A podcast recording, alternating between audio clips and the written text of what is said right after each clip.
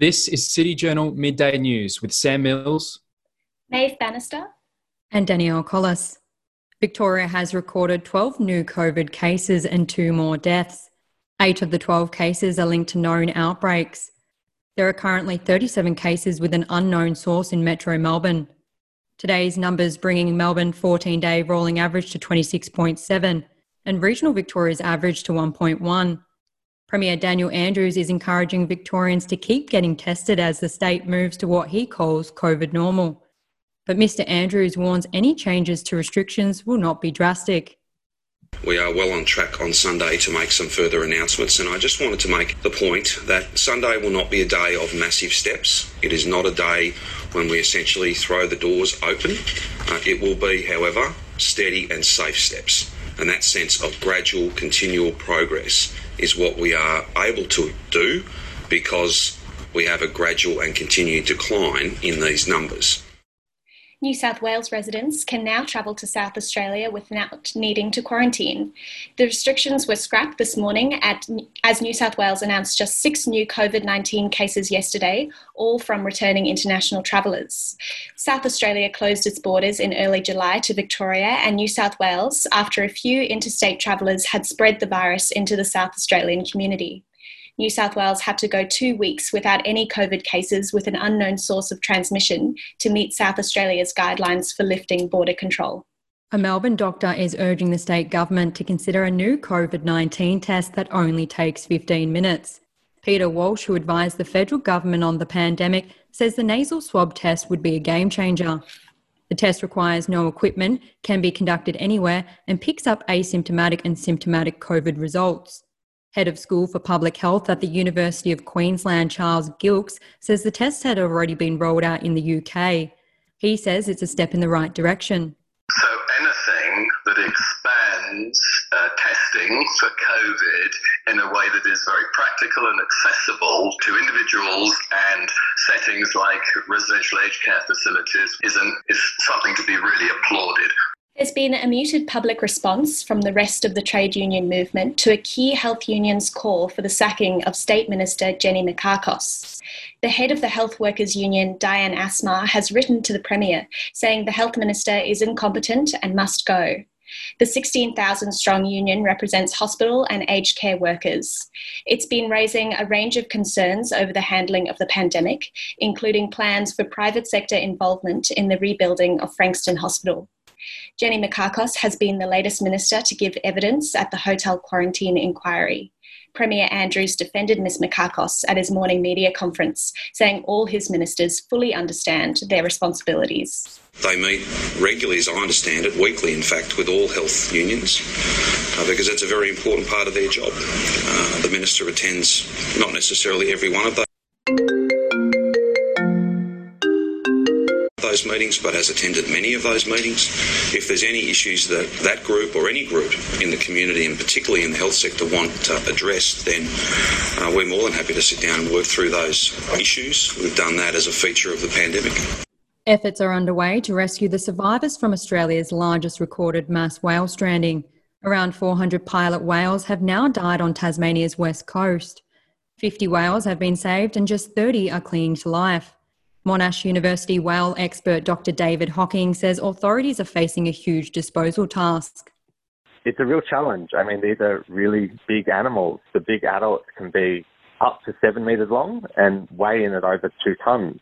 And so that's just a lot of animal to try to move around. There's a few different ways you could try to manage a situation like that by either towing them out to sea or using heavy equipment to take them to landfill. But either way, it's a monumental effort to try to clean up an event like this. A new housing study proposes rental properties should have an energy rating similar to the star rating system on white goods. The Australian Housing and Urban Research Institute study found up to 40% of Australian renters experience energy hardship. It found some renters go without food in order to budget for utilities. Co author Dr. Nicola Willand from RMIT University says setting minimum standards for energy performance of rental properties is critical if you were looking for a new flat, you would see others has got two stars, and the other one, which is right next door, uh, has got four stars. So you would know that the four star home will cost you less at heating and cooling. Infrastructure Victoria is calling for the slashing of bus, tram, and off peak fares to avoid public transport overcrowding as pandemic restrictions ease. The government advisory body argues peak hour train fares are too cheap and buses overpriced and underused. It says off peak public transport should be discounted in the metro area to spread demand, saving commuters up to 70%.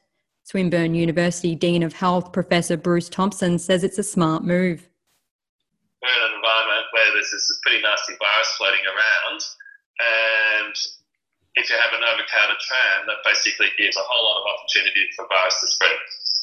So the best thing to do is to try and either increase the number of trains. We've got to decrease the amount of people per unit volume on the on the public transport because it gives less chance for the virus to spread. The Royal Australian College of General Practitioners has welcomed the Therapeutic Goods Administration's interim decision on nicotine containing e cigarettes and nicotine fluids for vaping. The decision, if made final following public consultation in December, means these products would only be available via doctor's prescription.